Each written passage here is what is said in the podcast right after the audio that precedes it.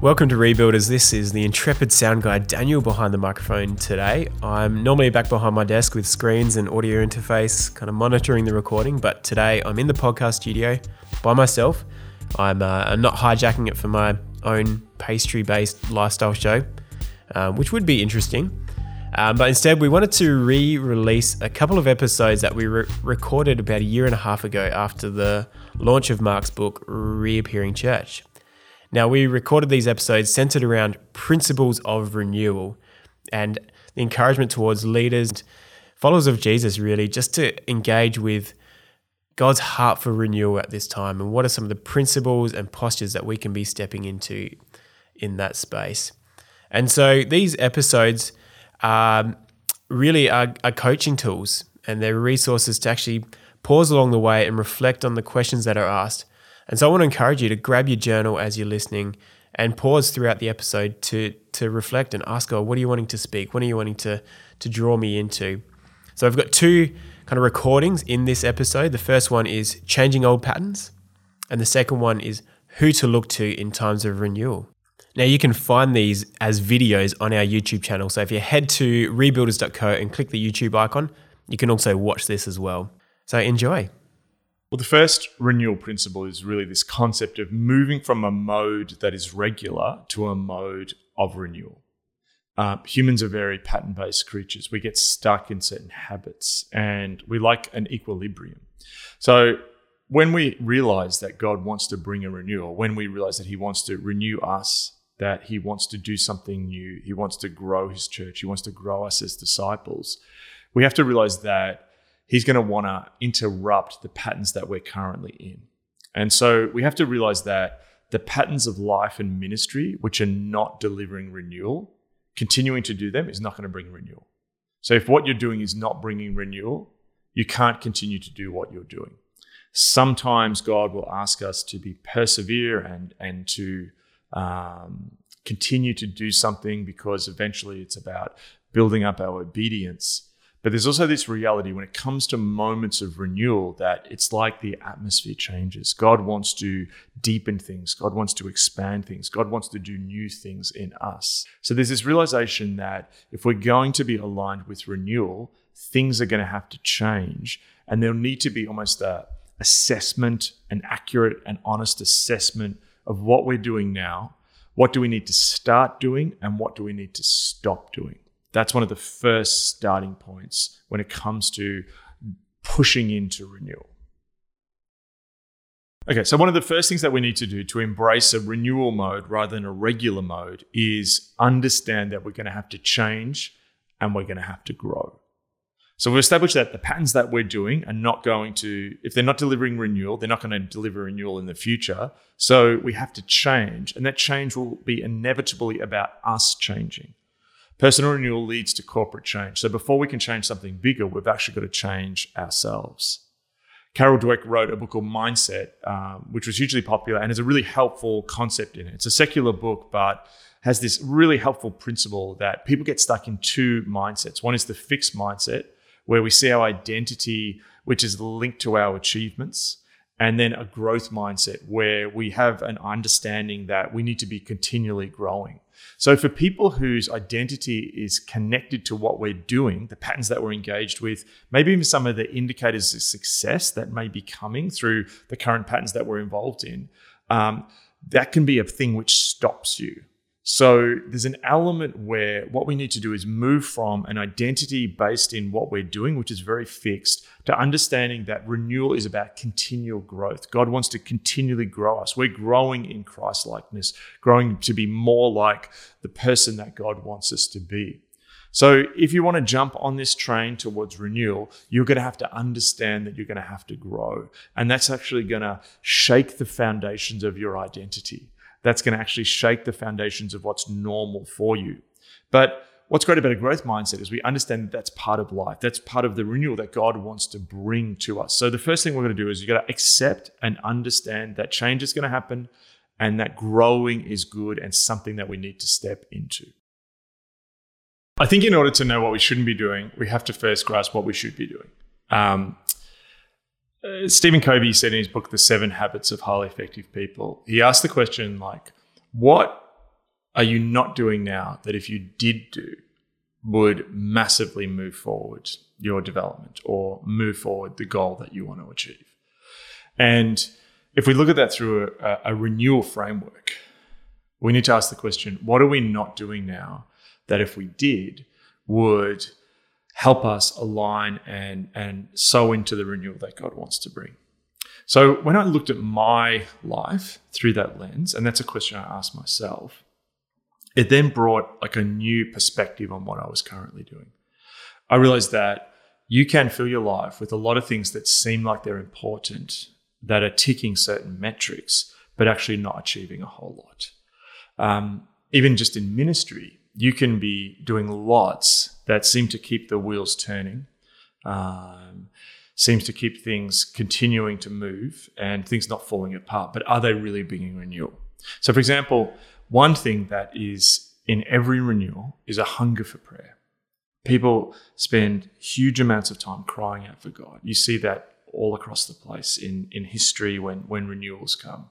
There's a sense where God brings a conviction to pray and people pray in a contending sense. So I realized that for me, for my church, for me as a leader, for my family, for leaders in the church, we need to be people of prayer. And at Red, we're starting to see a culture develop where people are coming and praying and spending that time on their knees. Now, if you're not asking the question, what do I need to do that would massively move things forward to renewal? You're not going to think of, man, I need to look at the hours I have in a week and I need to spend some of what I'm doing now, which is just spinning the wheels, not really achieving much, and swap that out for renewal. I mean, I think the key, just to also make really clear, renewal is not achieved by people running around like headless chickens. So for people who are in ministry or people who are just, working jobs and they're like, man, I've got to do all this extra stuff. No, you don't actually necessarily have to do extra stuff. You need to stop doing something. So what are the fillers in your life? We live in a time when there's an inordinate amount of time stolen from us. Time is now a commodity. Your attention is up for grabs. Companies benefit from stealing time from you. The CEO of Netflix recently said that they see your sleep as almost a field to be exploited, that if we can take the time that you're sleeping and get you watching our programs, that means they're gaining, they're making money from that. Our devices steal time from us. No longer do we stand at the bus stop and just think, we actually grab our phones. So looking at how you spend your time is a resource. Humans are finite creatures. And how do we rearrange our priorities, recapture time? When we recapture time and divert it to God's purposes, that makes that time holy again. That's an act of worship. So it's not like don't do A, B, C, or D. Rather, this is a heavenly prioritizing. And when we're pressing into renewal, it means we're going to reprioritize the whole of our lives. So yeah, I don't have it's going to look different for different people. But I think first work out what you need to do, particularly just ask that question, what am I not doing now that if I did would massively move things forward for renewal? Make that front and center, make that a priority, and that means some things are going to have to drop off the bottom of the list.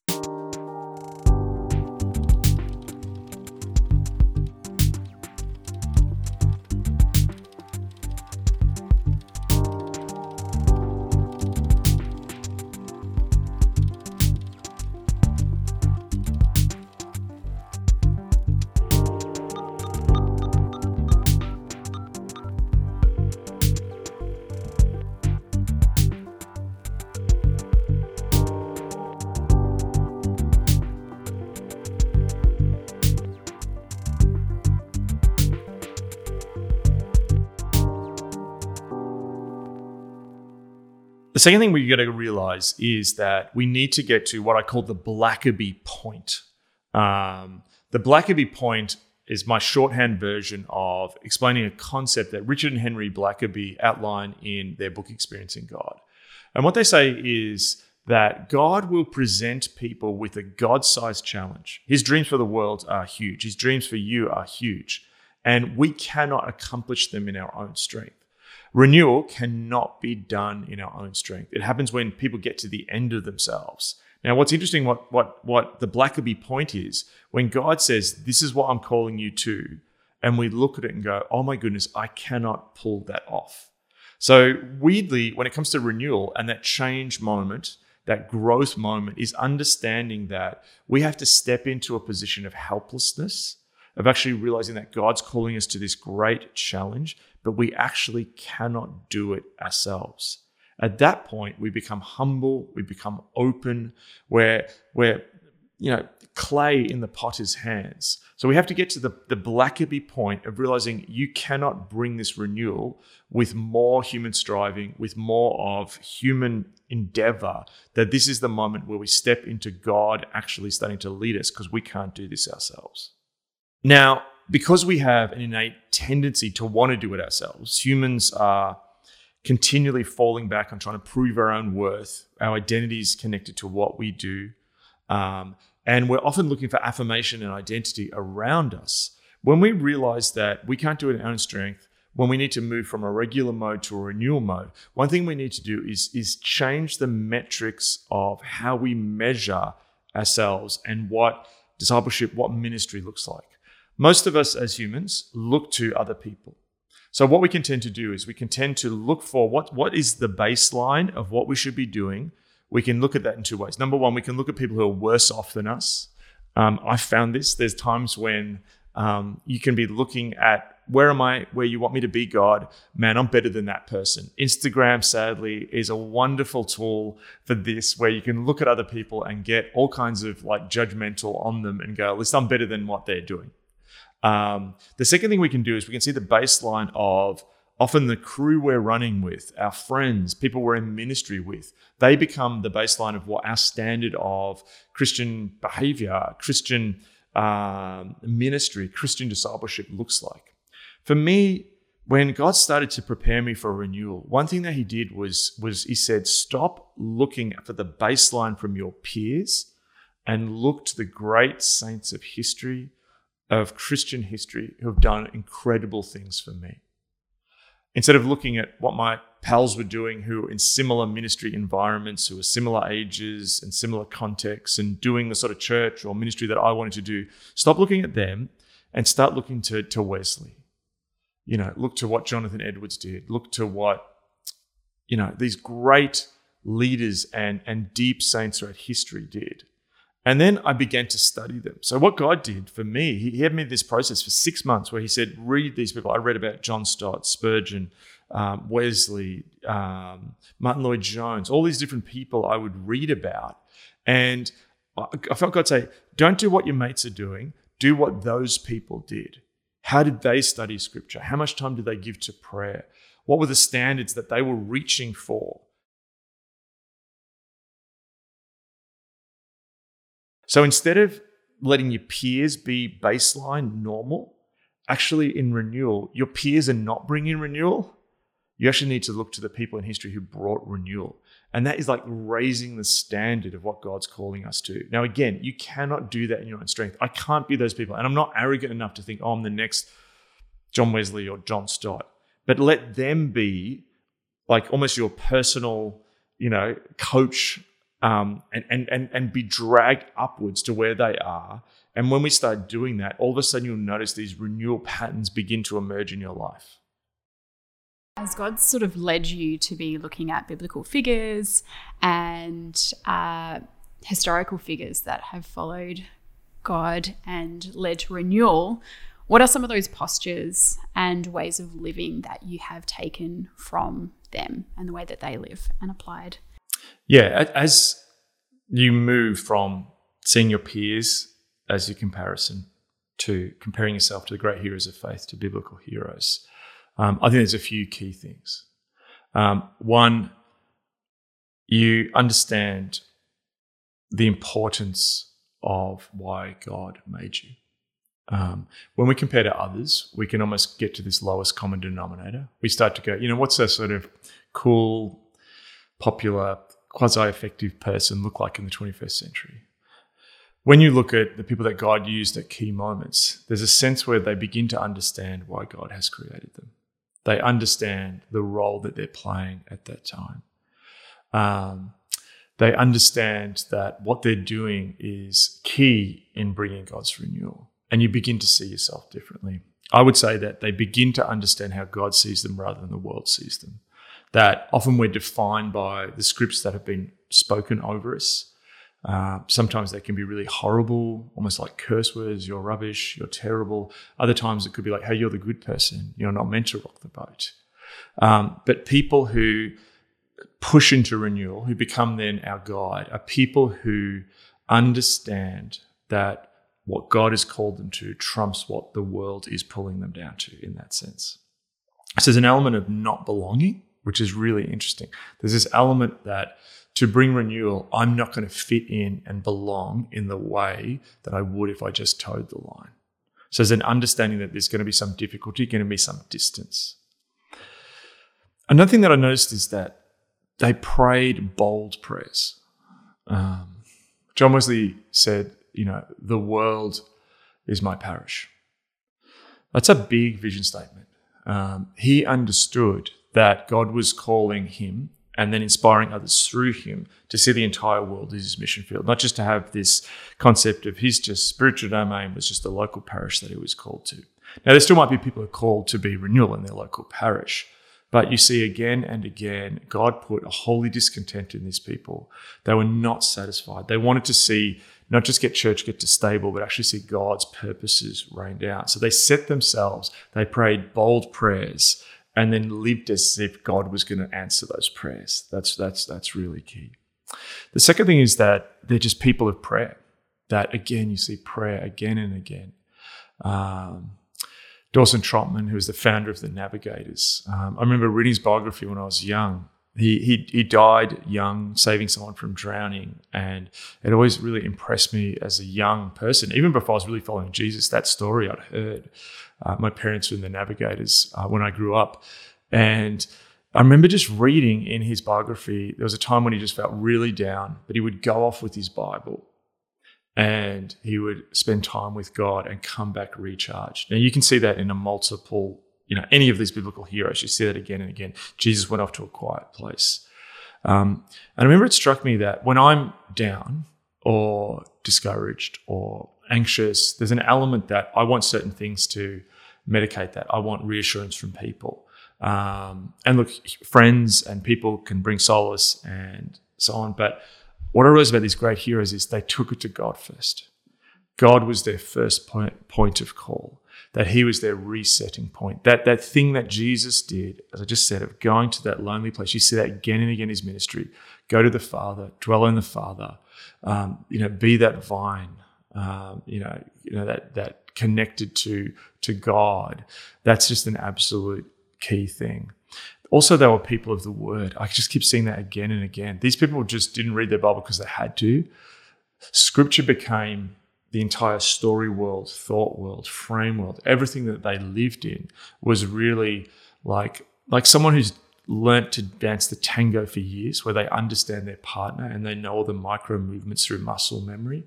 Scripture plays that kind of role in all of these great people. So they can read the scriptures, and then what they're seeing in the external world, it's like this dance where the two go seamlessly. And they understand, therefore, that they're playing this story as well. I think also the other thing with great people of God is there can be people who almost have a Messiah complex. But I think great people of God also finish well so often. They understand that God calls them to something for a time. They understand that they're using their life as a contribution to God's bigger thing, but they're not God. They're not Jesus. And so they train other people well. They have systems which replace people after them. They think forward. They want to invest in the future. They also, interestingly, learn from the past. You see so many of them have the same books come up. So many of them read the devotional books that have sustained the church through history. So there's this really interesting anchoring in the past, but also investment in the future, but living that fully in the present. They're just a few of the ways that I looked at and thought, man, that's different to the people around me. I want to try and live by those principles. And it's a wonderful, exciting way to live. Well, thanks so much for joining us. I hope that has been really helpful as you consider What does God want to do in your life as he prepares you and prepares his church for renewal? Sit with that, let the Spirit minister to you and lead you forward. Catch you next time.